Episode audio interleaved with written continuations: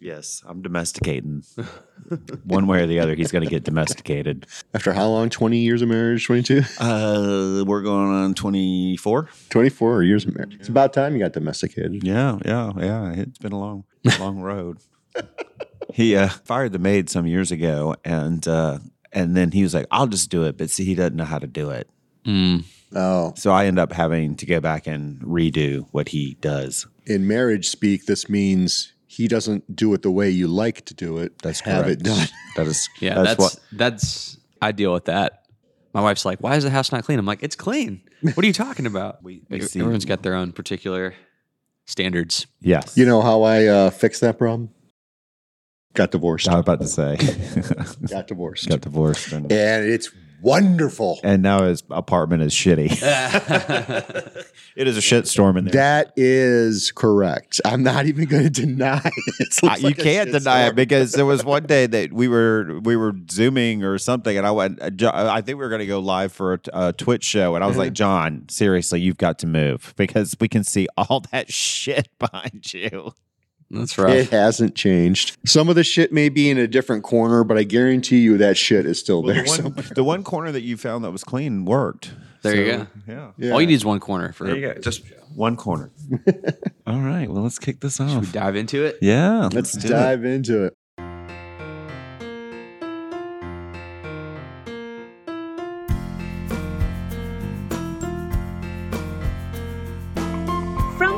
Atlanta, where five upcoming months of election ads are going to make us even more apathetic.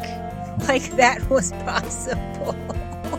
it's the Whole World Improv Theater Podcast, brought to you by Whole World Improv Theater, Atlanta's original home of improv. Here are your hosts, artistic director Chip Powell, and a man who's still asking why there's no decent heavy metal anymore, John Mihalik. Hey, sing, John. Sing, sing. Hey, everybody, it's the Whole World Improv Theater Podcast. I'm John Mihalik, and this is my co host, the artistic director of Whole World Improv Theater, Chip Powell. Hey, John. Hi, Chip. What's going on? Wow, your radio voice is getting better and better every episode. Thank you. So I'm excited because we have been interviewing our main cast this whole entire season, mm-hmm. and today we have Manish Tyagi. Tiagi, come on, Tiagi. come on, Chip. Tyagi. Tyagi. I, I'm always going to say it wrong, Seven years. and I still, I always say it wrong. Maybe it's on purpose. I don't know. That's what I'm gonna go with on purpose. No one ever says Mihalik right. Yeah, I definitely don't. You get that too, though. That just like people who have never met you before, you know, they try to like say your name. Oh yeah. Oh, yeah. I mean, every variety possible. I was on a Zoom call for work and I had three different people say my name three different ways on the same call and none of them like caught each other. And I was like, well, all right, I guess we're just going to roll with it. So, you get you get used to it. So, uh, Manish, we want to talk about where did Manish grow up? Yeah. So I grew up in the Atlanta area. So like Alpharetta, Johns Creek, that area. Um, so my parents are both from India, but they moved to the States in the 80s. I was born in New Jersey. I don't like to talk about that part of my life. And then uh, we, they moved to Atlanta when I was about two. So I grew up in that area since I was two. What got you into the arts? Like as a young kid, was there a desire, was there drive or passion to do something in the theater world? I would say yes and no. It was kind of a happy accident in a lot of ways. So I think when I was like a little, little kid, I always enjoyed just like performing, but it would be for like my house, right? So like my parents or aunts and uncles. I used to be obsessed with the Lion King as a five year old kid. And so I would like pretend I was Mufasa on the top of our stairs, like on the top of Pride Rock. And Mm-hmm. I don't think that's a normal thing to do, but that's what I did. So I think that's, I've always had that sort of performer bug, I guess you could say. Um, and then growing up, I would do impressions of like my uncles and cousins and eh, like kind of cracking up the the family dinner table type of stuff.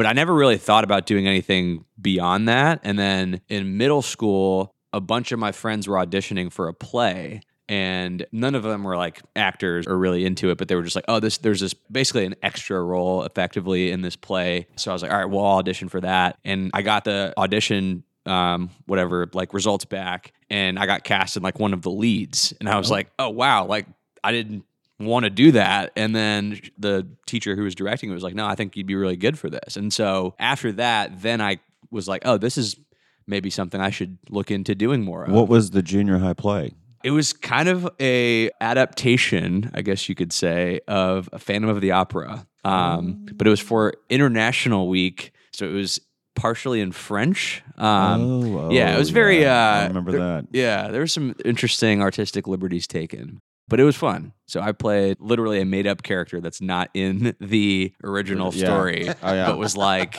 I don't, I, I, yeah, uh, it was one of like the four leads. I had to do a Jack and the Beanstalk puppet show in French. Woo, that was a long ass yeah. Jack and the Yeah, Beanstalk. yeah, yeah. It It was was very painful. I would love to go back audience. and see some footage from this play, but uh, but no. So then from there, I did a little bit of theater in high school as well, and um, What'd you do in high school? So we had three shows a year, and I would do at least two, sometimes three of them. If it was a musical, our director and I had kind of a mutual understanding. He's like, "Hey, we're going to do a musical in the fall. You know, maybe you should go play tennis uh, in the fall." Uh, but you know, non-musical stuff. Um, let's see. I did The Boys Next Door, which was a lot of fun. Mhm. Um, got like a smaller part in that my freshman year. Mhm. Uh, my sophomore year, we did this fun play called 11 Variations on Friar John's Failure. So, Friar John from um, Yeah. Romeo and Juliet. So, it was a comedy about the 11 different ways in which his sort of errand went awry. And, uh, and resulted in a double suicide. yeah, it, it was. It, there was like one where he got trapped in Lord of the Sounds Rings. like you went to a very sophisticated school. Yeah. Wow. Yeah, well, you know, we, they, they the theater program there was pretty pretty uh pretty great, I, I would say. And so uh, we did some Shakespeare and Yeah. all, all the kind of classics, I would say. Mhm. I loved the old high school plays. Oh well, my- I have much different memories of them.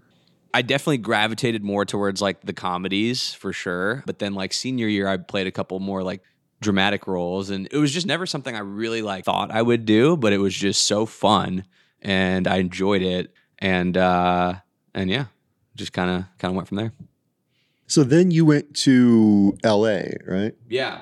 Yeah. So actually, I went to USC for undergrad and uh, I studied film and TV production while I was there. And so the reason I got into all that is because while I was doing theater in high school, I kind of started messing around with like making movies.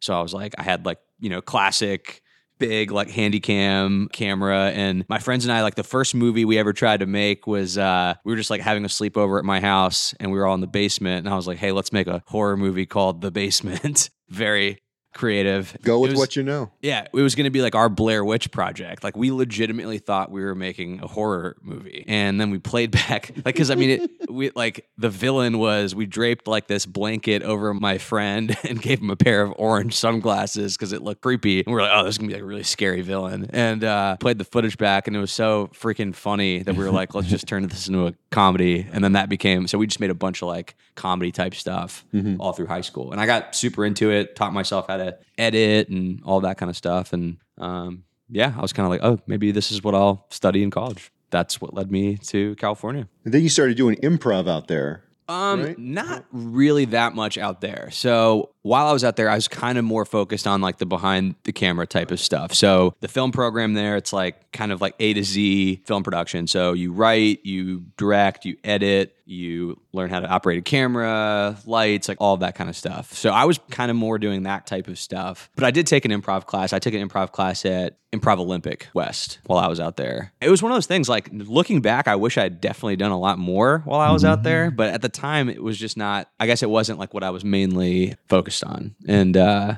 I was also just being a college student, you know. So there's there's things that come with that. And, Yeah. uh, oh yeah. yeah, yeah. And so, are you doing any theater at all, or no? At Other- that time, Yeah. no, Yeah. no. So I was making you know videos and, and films and stuff. Let's talk about what's the the video poster that's next door. What's that called? oh Thunder Dan too. That's right. Yeah. So that was a movie we made in high school called Thunder Dan. And this was like full 90 minute feature length film parody of superhero movies. It was called Thunder Dan because we had a teacher in our school. His first name was Dan. So we were like, okay, Thunder Dan. And so he was a history teacher by day, superhero by night. And so we had kids in our class like play all of these teachers, like basically impersonate teachers that taught at our school and then turn them into like superheroes or villains. And it was a whole it was like a, a little uh, you know Marvel universe type setup, and then we made a sequel to it called Thunderdan Two, which so Thunderdan One, like I think I literally wrote like in pencil on the back of like my history homework, like that was the production quality that we Yeah. had there. And then after I started getting into film school and doing more of this type of stuff, I was like, okay, let me actually write like a script and we'll do like a shot list and actually like try to make this thing. So we made it. It was like two hours long. It was actually three hours long. So we split it into two movies, Wow. Thunderdan 2 and Thunderdan 3. Oh wow. Um,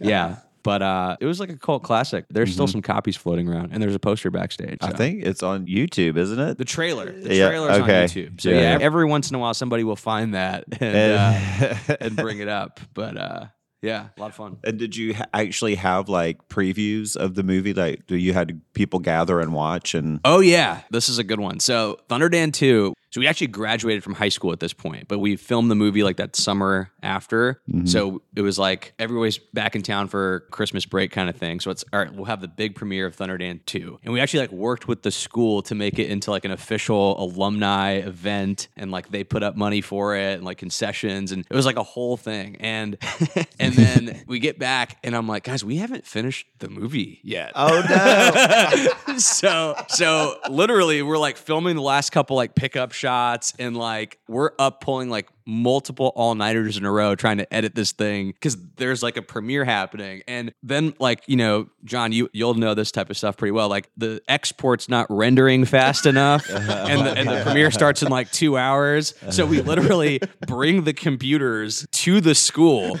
We have we have we had a yeah we had, we had the first half of the movie done. So we played that while the second half of the movie rendered and and then like we were like we're gonna take a 10 minute intermission. Actually let's make it a 20 minute intermission. Oh my God. and uh and they definitely saw a very condensed second act but we got enough done to where they got to see something. And uh oh, it was it was an adventure.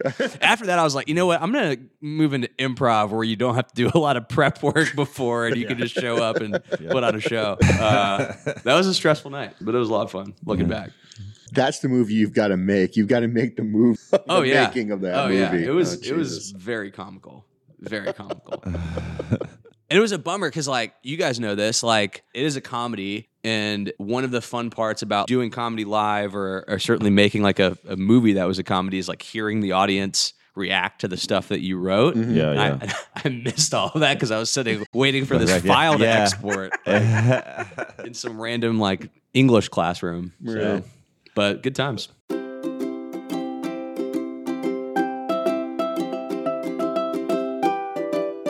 This program is supported in part by Georgia Council for the Arts through the appropriations of the Georgia General Assembly. Georgia Council for the Arts also receives support from its partner agency, the National Endowment for the Arts. And thank goodness for organizations like these, because now more than ever, anybody sick of that phrase? Everyone knows how important the arts are. Because where did everybody turn to after two years of hell? The arts. Let's keep recognizing these amazing organizations for what they are and what they do. We love you. So uh, you complete your work in LA and you come back to Atlanta. Yeah. So I guess like the other part of the story is while I was at USC, so I was also doing other things on campus. And so I was really involved with our student government. This is like a maybe fun fact. I was the student body president of USC during my senior year oh, Wow. of school. Yeah. So I got into that type of stuff as well. So I was kind of running two different worlds, right? You kind of got this like film and TV, you know, sort of world over here, and then this like student leadership sort of world over here. And after I graduated, I spent some time in the entertainment industry at a talent agency and studio. But then kind of realized like career wise, maybe that's not what I wanted to do. Didn't really know what I wanted to do and kind of leaned back more into like the business slash like student leadership side of things. And I got a job actually at my school, the one that we were just talking about, in their administration, doing fundraising, development, that type of stuff. And so that's what brought me back to Atlanta, 2013 ish. So when do you find Whole World? So it was while I was doing that, I'd been back in Atlanta about two years at that point. So 2015, I've always like had this, you know, I guess like the two sides of my interest thing, right? So like when I was working like pure play on like the arts and entertainment side of things, I was kind of missing like more of the the structure and the numbers side of things from like sort of the business side of my brain. And then when I was just working the desk job, I was like, all right, man, I need some sort of a, a creative outlet. Like, I don't know what it's going to be. I dabbled in a stand up class and things Yeah, like that, yeah. but I was just kind of looking for something to, to flex that side of my brain. And I came to a show here as an audience member, and I was like, this looks exactly like what I always loved to do back mm-hmm. when I was a kid, back when I was in high school, making these silly videos. Like, this is the type of stuff I like to do. And so I signed up for a one day workshop with Grant. And I was like, hey, you know, I, I want to like learn more about classes and that type of stuff. Mentioned that I'd taken some improv classes before. And so then he had me come in and audition with you, Chip, and Eric Goins. Yep. And so that's when I started into the class program in 201. And so that would have been April 2015 ish. So, working in that program, you haven't done any sort of stage performance in some time. Yeah. You're auditioning for us, you're coming in. What's it like just getting back into it? Somewhat of Yeah. phase? It was more fun, I think, than anything else. Certainly a little nerve wracking, right? um, but again, sort of to be perfectly honest, like when I signed up for 201, I kind of was just like, okay, I'll take this class and that'll be my creative outlet, like just Mhm. taking the class. I didn't really even at that time think about being an apprentice or being mainstay. I was just like, oh, this will be my creative outlet, this Mhm. class. And then when I had so much fun in that class and during our grad show, our grad show was fun because to your point, Chip, that was probably the first live performance or really any sort of like real performance type Mhm. thing I'd done in a long time. Yeah. And it just brought back all of those fun memories from when I was younger. Mhm. And I was like, this is actually what I love to And do. And this time you actually got to hear the yeah, audience's reaction. This time I didn't have to sit in the English classroom waiting for the internet to, to establish a connection. Yeah. Yeah. You got to see the reaction and it was so fun. And that everybody Mm-hmm. knows those grad shows are so much fun. And then afterwards, when you and Emily were like, hey, do you want to think about getting more involved here? Uh, Mhm. Like keep taking classes, join the, uh, at that time, Unusual Suspects uh, was, was our moniker. Mhm. Um, I was just like, yeah, that sounds awesome. And so from there, it was kind of no looking back. I would say like that first show, it was just so fun. That was kind of the word I keep coming back to. Yeah, I was just telling, we were talking to Aaron, and I was saying that the grad show that they had last week, I got super nervous for them because they'd only had 10 weeks because we've changed the program to Mhm. get geared up for a show. So you're nervous for them, you're nervous for yourself. You want to make sure that they look good. And I felt like I wrote a show that would showcase them in the right way. And it was so rewarding when you see how many people come and support it, the energy that they're putting out, the reactions that they're getting from the audience. And there were a few of them that were on the fence, but once they did the show and they got off stage, they were like, "Oh, okay, I'm gonna, I am gonna do the next one." Because Right. you know, I think there's just so many nerves, and now that it's ten weeks to get them there, it's crazy. Like it Yeah. goes so fast. And Yeah. but so you're in a performance group, like you're performing, you're taking classes, and then we say, "Boom, can you be an apprentice?" Tell people that are trying to get there what that's like.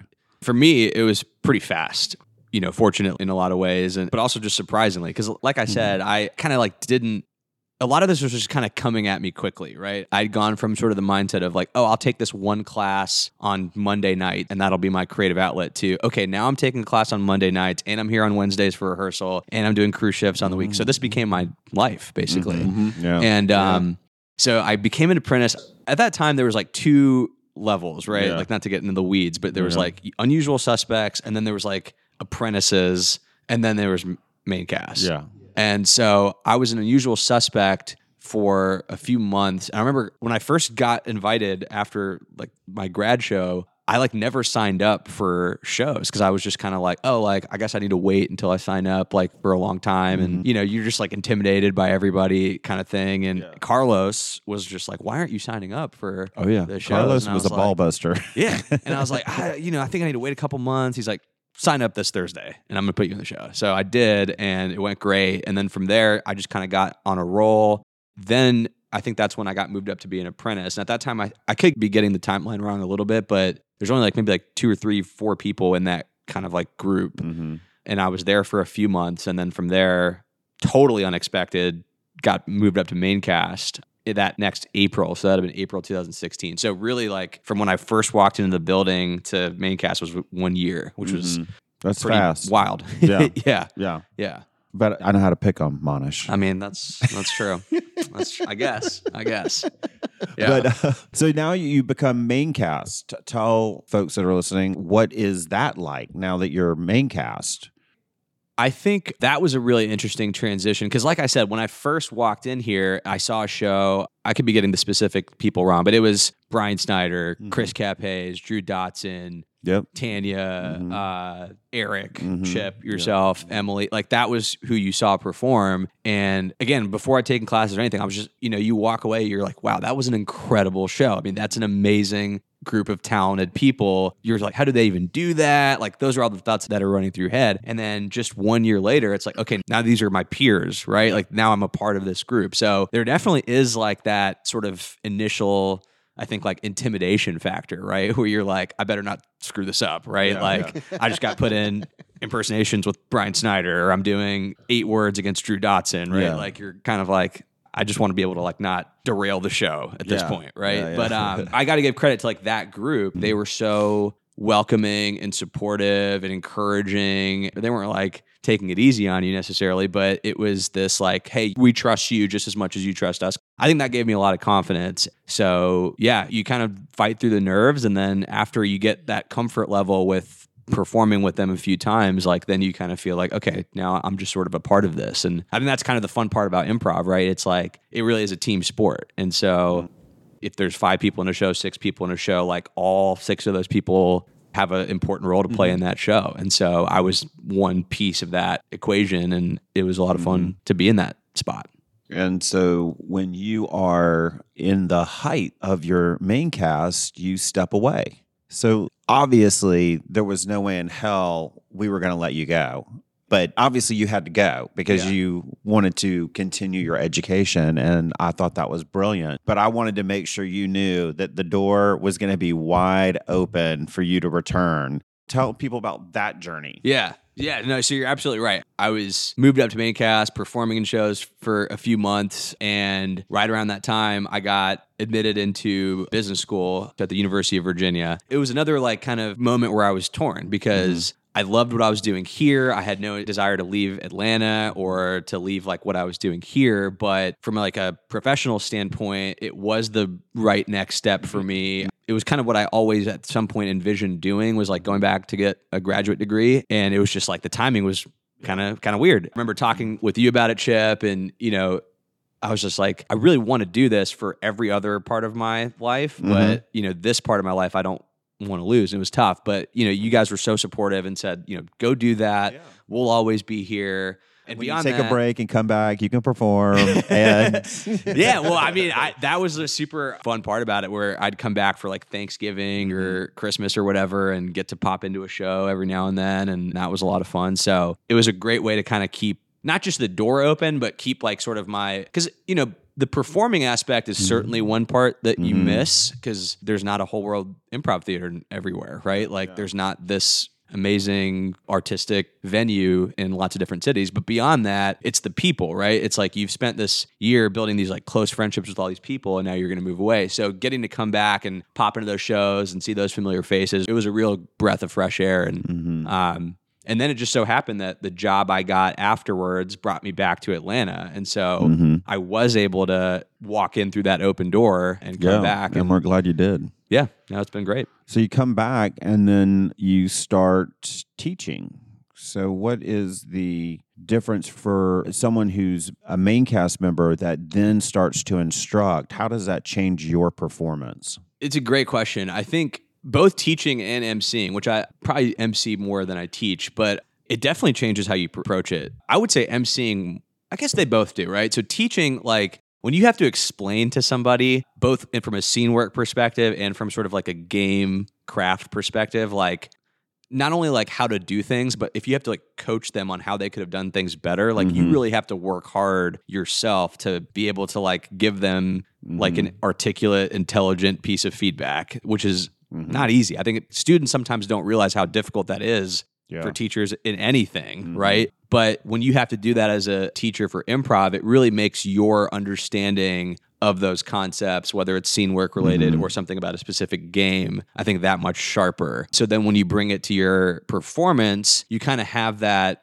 I think just like playing in the back of your head where you're like, okay, I understand the basics really well because I've had to not only do them myself, but I've had mm-hmm. to explain them to another person. And then emceeing, I think, is actually a whole nother layer on top of that where now you're thinking about, you know, I think sometimes as a performer, you're in your four or five scenes for a show, and that's kind of all you're thinking about. But as an MC, mm-hmm. you have to see that whole nine, 10 scene arc, and you have to mm-hmm. understand okay, well, how does the momentum and the energy need to pick up through the first act and end on a high note right mm-hmm. before intermission? And then let's get the audience back in that first scene right after intermission. And then how do you just kind of navigate that whole journey that you're taking the audience on and how do all the actors that you have in any given show fit into that journey. So it's a much bigger equation i think I think that's given me a lot of appreciation as an actor of knowing, okay, well, if I know that the second scene of the second act is eight words, like, okay, this is kind of how I need to approach it. And here's what I might need to do differently than if it were another game or if it were placed in a different part of the show or that kind of thing. So mm-hmm. I think it just adds another layer of nuance to how you approach your performance in scenes.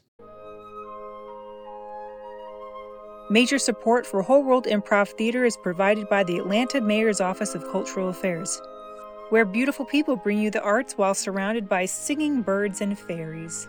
They must have us mistaken for something like Shakespeare in the Park. Or the vagina monologues. Vagina. What did you learn as an apprentice that you would pass on to other apprentices? That's a good question.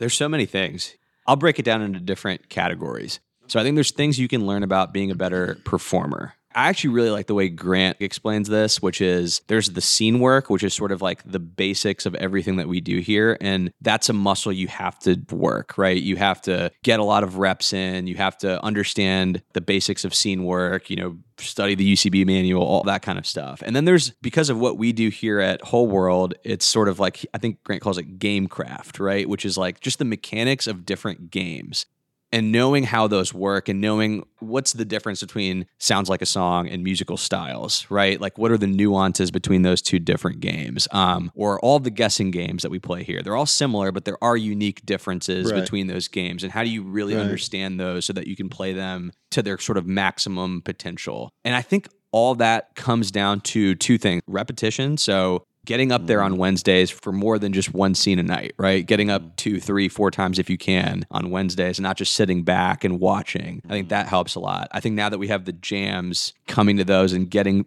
additional repetition makes sense. I think the third thing is is seeking feedback on like what you can do better cuz like even if you've done a flawless scene or even if you've done a scene that went really well, there's probably something that could have gone a little bit better, whether it's with the actual scene work or with the game aspect of it. And that's true for not just apprentices, by the way. I mean, main And cast everybody, too yeah. But actually like seeking out that feedback because it's really easy as an MC even to just be like, hey, that was a great scene. Like, you know, let's not talk about it because it went fine. But I, I always find the apprentices who walk up to me after the shows as an MC and be like, hey, like, what do you think like I could have done differently in that scene? Or like, how could that have been even better? Like, that's how you get better is by kind of really dissecting it. But then I think the other part of it too, which I don't think gets talked about as much, but I think is really important is understanding like this place is really a community, right? I mean, it's Mhm. really a group of people who kind of like do this because they love to do it. And sort of like the attitude that you bring to that community and the energy that you bring to Mhm. that community matters, right? Yeah. Mhm. And I would like to think that one of the things that helped me like you know get moved up quicker whatever you want to call it is I showed up to all my shifts on time. I stayed late and helped clean up and came and supported the other shows and not like because my goal was to get anything out of it, but just because I liked being around here, if that Mhm. makes sense. And I- Oh yeah. I think it matters. And again, everybody's got different time pressures and all that kind of stuff. But I guess the advice I would give is while you're here, just bring like a real positive energy to like whatever it is you're doing here. Like whether you're performing in a show or you're a house manager or you're running lights, like if you bring a good energy to the two, three hours you spend here, like that's going to make an, a positive impact on this place. And I think it's going to show, I Mhm. think, to, to everybody else. No, that's very well said because that is definitely you know, I do believe that the attitude of the folks performing affect the show because Totally. if they're backstage and we're having a good time and things are going great, we usually have a good show. If there's some sort of tension or something's off or someone's in the corner, it can tend to also affect the show in a different way. So it's I think it's really about the protection of not only the performers because they need to have a safe space, but it's also the protection of the entire evening Oh, yeah. of what these people are going to see and Totally. And it starts the minute they walk in, right? Yeah. Like Mhm. the way Yeah. they're greeted at the box office, the way that their drink order goes, the way that the house manager brings them into the building, the house speech. I think sometimes when you're working a cruise shift, you kind of feel like you're just doing something to check it off the list. But if you bring an attitude of, hey, I'm a part of the show Mhm. every time I'm in this building, I think that is how you really kind of start to give back to the whole operation. yeah, really yeah. you know, I've always loved from the minute I started here, sort of the attitude that you guys have always preached of, you know, we all have so much stuff going on in our lives work, family stuff, personal stuff, whatever it is. Everybody has it every single day. But when you walk into this store, you know, that sort of attitude of leave it at the door. It's a really great refuge in a lot of ways because it's like this is something that most people in the world don't get to do, right? For two hours, once a week, maybe more, you get to leave all of kind of like the stress of your life somewhere else and just kind of have fun and be be like you were when you were a kid, honestly. Mhm. I mean, that's really rare. Like most adults don't get to do that. And we have the chance to do that. And I think if you embrace that, if you really say, okay, when every time I'm here, I'm going to just focus on being here, I Mhm. think you're going to get so much out of this beyond just like moving up the cast or whatever. That stuff becomes really secondary. And it's just like you really get something out of the art form that we get to do here and the community that we get to do it with. I think that sort of mindset would be like the advice I would give to people who are just starting out is like, be present, really, is what it comes down to. I'd agree with that. I know there's been so many times where I just thought, eh, what's really going on with me here? But you know what? It was the people. That's what Yeah. kept bringing me back here. Is this? You know what? I'm not going to get this anywhere else. It's, I mean, it's rare. I think it's really rare, it you is. know? I think you see it obviously like every week for shows, but holiday parties, you get to sense that. We've had a few opportunities now, and sometimes the occasions aren't the best, but think back to like the tribute show that we did for Andy Jones, and you Mhm. got to see performers from years ago come back, or even the podcast, like and getting to hear those stories. You get to see like there's a really large amount of people that have had a great experience here, and uh, and that are still friends after Totally. 28 years that Yep. have raised children their kids have come through the program their family members come to the shows to support those kids they bring the whole family for the holiday it just it goes on and on and on and on as to the friendships that developed from each different group that Mhm. came through here and it's generations of people and i think that that more so than anything is the success of what we do because we're not just building a great show we're building friendships we're building our lives i mean Yeah. how many people have come through these doors and gotten married and still maintained a status here you know it's like we watch people grow up and grow into different things but i do think it does start when you start instructing here it takes Mm. on a different persona for everyone which is why I need more of the folks that are here instructing because it really does make you put your money where your mouth is. Sure. Because then you're doing a show and your student comes up to you and says, You asked a question. yeah, yeah, Yes, I yes I did, but I know I knew how to handle it. yeah.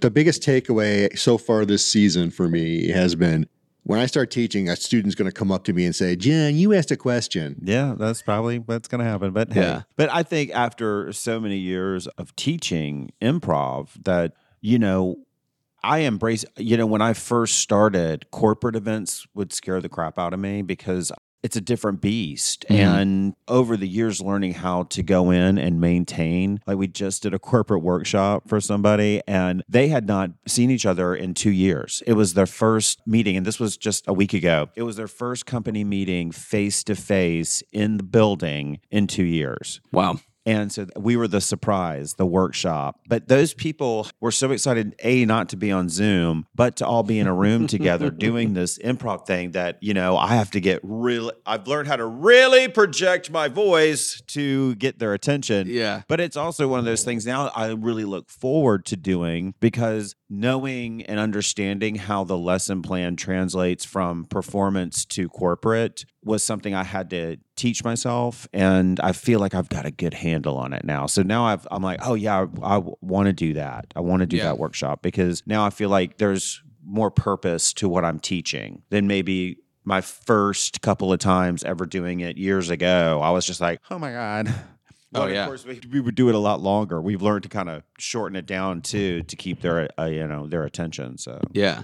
Well, and, I mean, that brings up a good point, which is like, and you know this obviously through those workshops, is like what we teach here in improv is so beneficial for so many things outside of ever performing on a stage, Oh, yeah. right? I think that's why, like, kind of the corporate world's already started to adopt that. But I mean, it's yes and, and sort of like Mm-hmm. follow the follower and, and building everything together as a team. And anytime you're ever interacting with another group of people, like, these Mhm. skills are going to help that. yeah, And so I think that's another thing that is awesome about this art form is like not only is it fun, not only can you put on a great show using it, but like the lessons from it are very translatable to lots of different parts of life. I love it. This is good. I think we should play this one next. Let's just put this one on next. Do you know how much editing I've already done and not done? I mean, Jesus. Is that it? We have more? I, could, I just drank a full cup of coffee, guys. I'm ready to go. You know, now that you'd mentioned though editing, I'm just going to be like, hmm. Oh, yeah. Wait a minute. Maybe I can throw some of this shit down. I, I don't envy the editing part of this of this uh, job that you have, John. there is something though. Since you were our first episode, our pilot episode, you came back and you've guest hosted. So you're my control in the experiment here.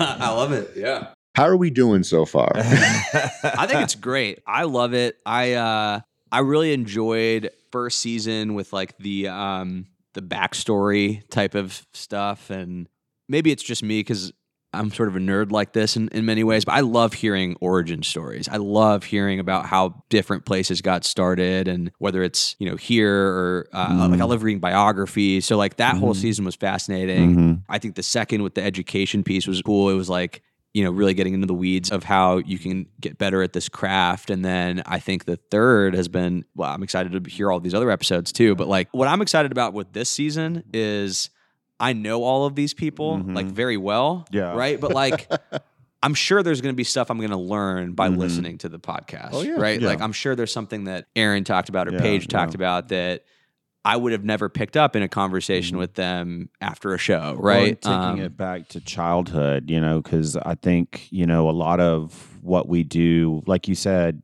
we're playing like kids, like Yeah. when we were little. And so hearing how, you know, a lot of people did or didn't have any sort of theater background or any desire that ended up here, but then there was others that did. yeah. I mean, there was no question eh, with my family as to what I was going to be doing because I was always performing. Oh, yeah. It was never Sounds never a dull moment. similar. Yeah. Don't we just- Never a dull moment. I would actually sell tickets in our uh, dining room when they would have people over. I would sell tickets for a Nice. dollar each, nice. and I would collect it, give them a ticket, an actual ticket that I would get my brother or one of his friends to tear the ticket, and we'd have the dining room chair set up in the living room. We'd have a sheet over the front foyer, and uh, the show would begin. And Oh, it was always Yeah. so. I don't think even as uh, a kid they had any doubt. Yeah. The difference here, both of you were performers at a young age, but only Chip was monetizing. You were just Well, like he was selling tickets early. I was just doing a free show. And, that, uh, yeah, and you went to business school. yeah, you got I- a, a I- you know, you're in the wrong line of work. I mean, I really- I I, could make seven bucks somewhere. a show, y'all. I missed a step somewhere for sure. But uh, yeah, no, I never had that kind of early, early artistic director sense that Chip clearly had. you uh, get your brother and his friends to be the crew. oh, that that I, I did. I wrangled all my friends into doing, you know, different bit parts and uh, crew roles and things like that. Neither of you paid them. Oh no. Well, they There- there I was- dessert after the show was over. Yeah. I mean, Yeah, I might give him a slice of pizza. Yeah, yeah, yeah, yeah. I was 14, John. It's not really. Uh, it's a touchy subject with my brother when you bring it up because he was always crew or the part he didn't want to play. Oh yeah. How I made him forced him to work. Those types of things are so fun though to look back on and like just how you figured it out and made Mhm. made it happen and and uh I remember so we made this video called Peach State of Mind, right? Which was a parody of Empire State of Mind, Jay-Z, Alicia Keys. Mhm. We called it Peach State of Mind, all about Atlanta and Georgia. Zero budget, filmed it with like a tiny camcorder. And this was sort of like the early days of YouTube, right? And I mean, I remember we, like, I had a, I wrote a line in the song about something related to the Braves. So we roll up to Turner Field at the time and it was a winter. So we just like roll in through the, the gate was just open to Turner Field. Uh, so we walk in and, and we were like filming, like, you know, I'm like pressing play on this little boom box and lip syncing the lyrics. And then the security guard walks up and we're like, oh crap, uh, you know, be cool, be cool. And uh, he's just like, hey, what are you guys filming? And we like made up this story about how we're like tourists from Minnesota and just huge Braves fans. And, and like, I just wanted to film our family vacation. He's just like, all right, cool. Well, you can't use a tripod. And I was like, that's a very weird rule, first of all. like, mess up the field. yeah. Like, uh, yeah, I don't know. So stuff like that is just fun to look back on. It's like, it's not that different from how stuff normally works, anyways, right? Like, you just figure it out. You improvised it. Exactly. And then take away the tripod. Yeah. I just thought that was the weirdest rule. Hey, you can film, just don't hold it steady, you know? All right. Well, that's been amazing. Thank you, Manish, for being a friend to our little podcast here. Indeed. Happy to do it. And until next week, I'm John Mihalik I'm Chip Powell. and scene.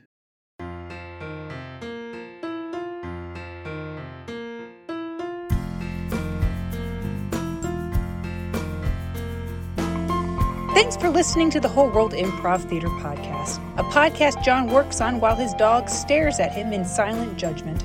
The Whole World Improv Podcast is a production of Whole World Improv Theater in association with Headspace Industries. The executive producer, writer, and sultan of swing is Chip Powell. Recording, writing, and post production by John Mihalik. Oh man, he added a writer? Thought we'd settle it. Original music by the Gentle Readers. And our social media maven is Bethany Rowe. Please help support this podcast by liking, subscribing, and leaving us a review. After all, who doesn't love a scrappy underdog podcast like us? Whole World Theater is a 501c3 nonprofit theater. Please support by donating at our website, wholeworldtheater.com. And remember, it's tax deductible. How you spend the money you save is up to you. We don't judge. Maybe I'll go ahead and finally buy my booby tassels. Additional writing and voiceover from me, Kate Arlo. I just got off a plane. Had a layover in Charlotte. I think it was the most crowded, densely crowded terminal I've ever been in. I've been in a lot of terminals. This was like shoulder to shoulder for the length of 10 gates. It was, it was crazy. At 10 o'clock at night. There was a seven year old or so behind me trying to solve a Rubik's Cube the whole time. Uh, mm, five inches from my noggin. and I'm not, I'm not one to easily annoy. I'm quite, you know, a, a little too passive, I would say, or so I've been told. But for however long, how many hours that, that was, I don't know. But you just hear. Then you think it stops. Torture, water drip torture, and then it just goes. I didn't snap though. I didn't snap at all. Mm, It's been a long journey, folks, but I hope you have had a wonderful beginning of the summer so far. I love you. Thanks for listening. We'll see you next week. In a man who's still asking why there's no decent heavy metal anymore. John Mihalik. Hey, same, John. Same, same. What do you like the little uh, Amon Amarth, Awe Noir, Megadeth, Meshuggah? Or are you in? Or are you talking like the Metallica, like before they got all weird? Black album, that the whole that whole thing, metal, metal, like the or the or you know just the classic uh, i guess the kids would consider grunge maybe metal nowadays i'm not sure i don't know what But yeah, John, I agree. I myself prefer George Michael to the grave. Maybe a little Hall and Oates, ABBA, mm, Flock of Seagulls, Erasure, Duran Duran, of course, Depeche Mode. Words are very unnecessary. It's three in the morning.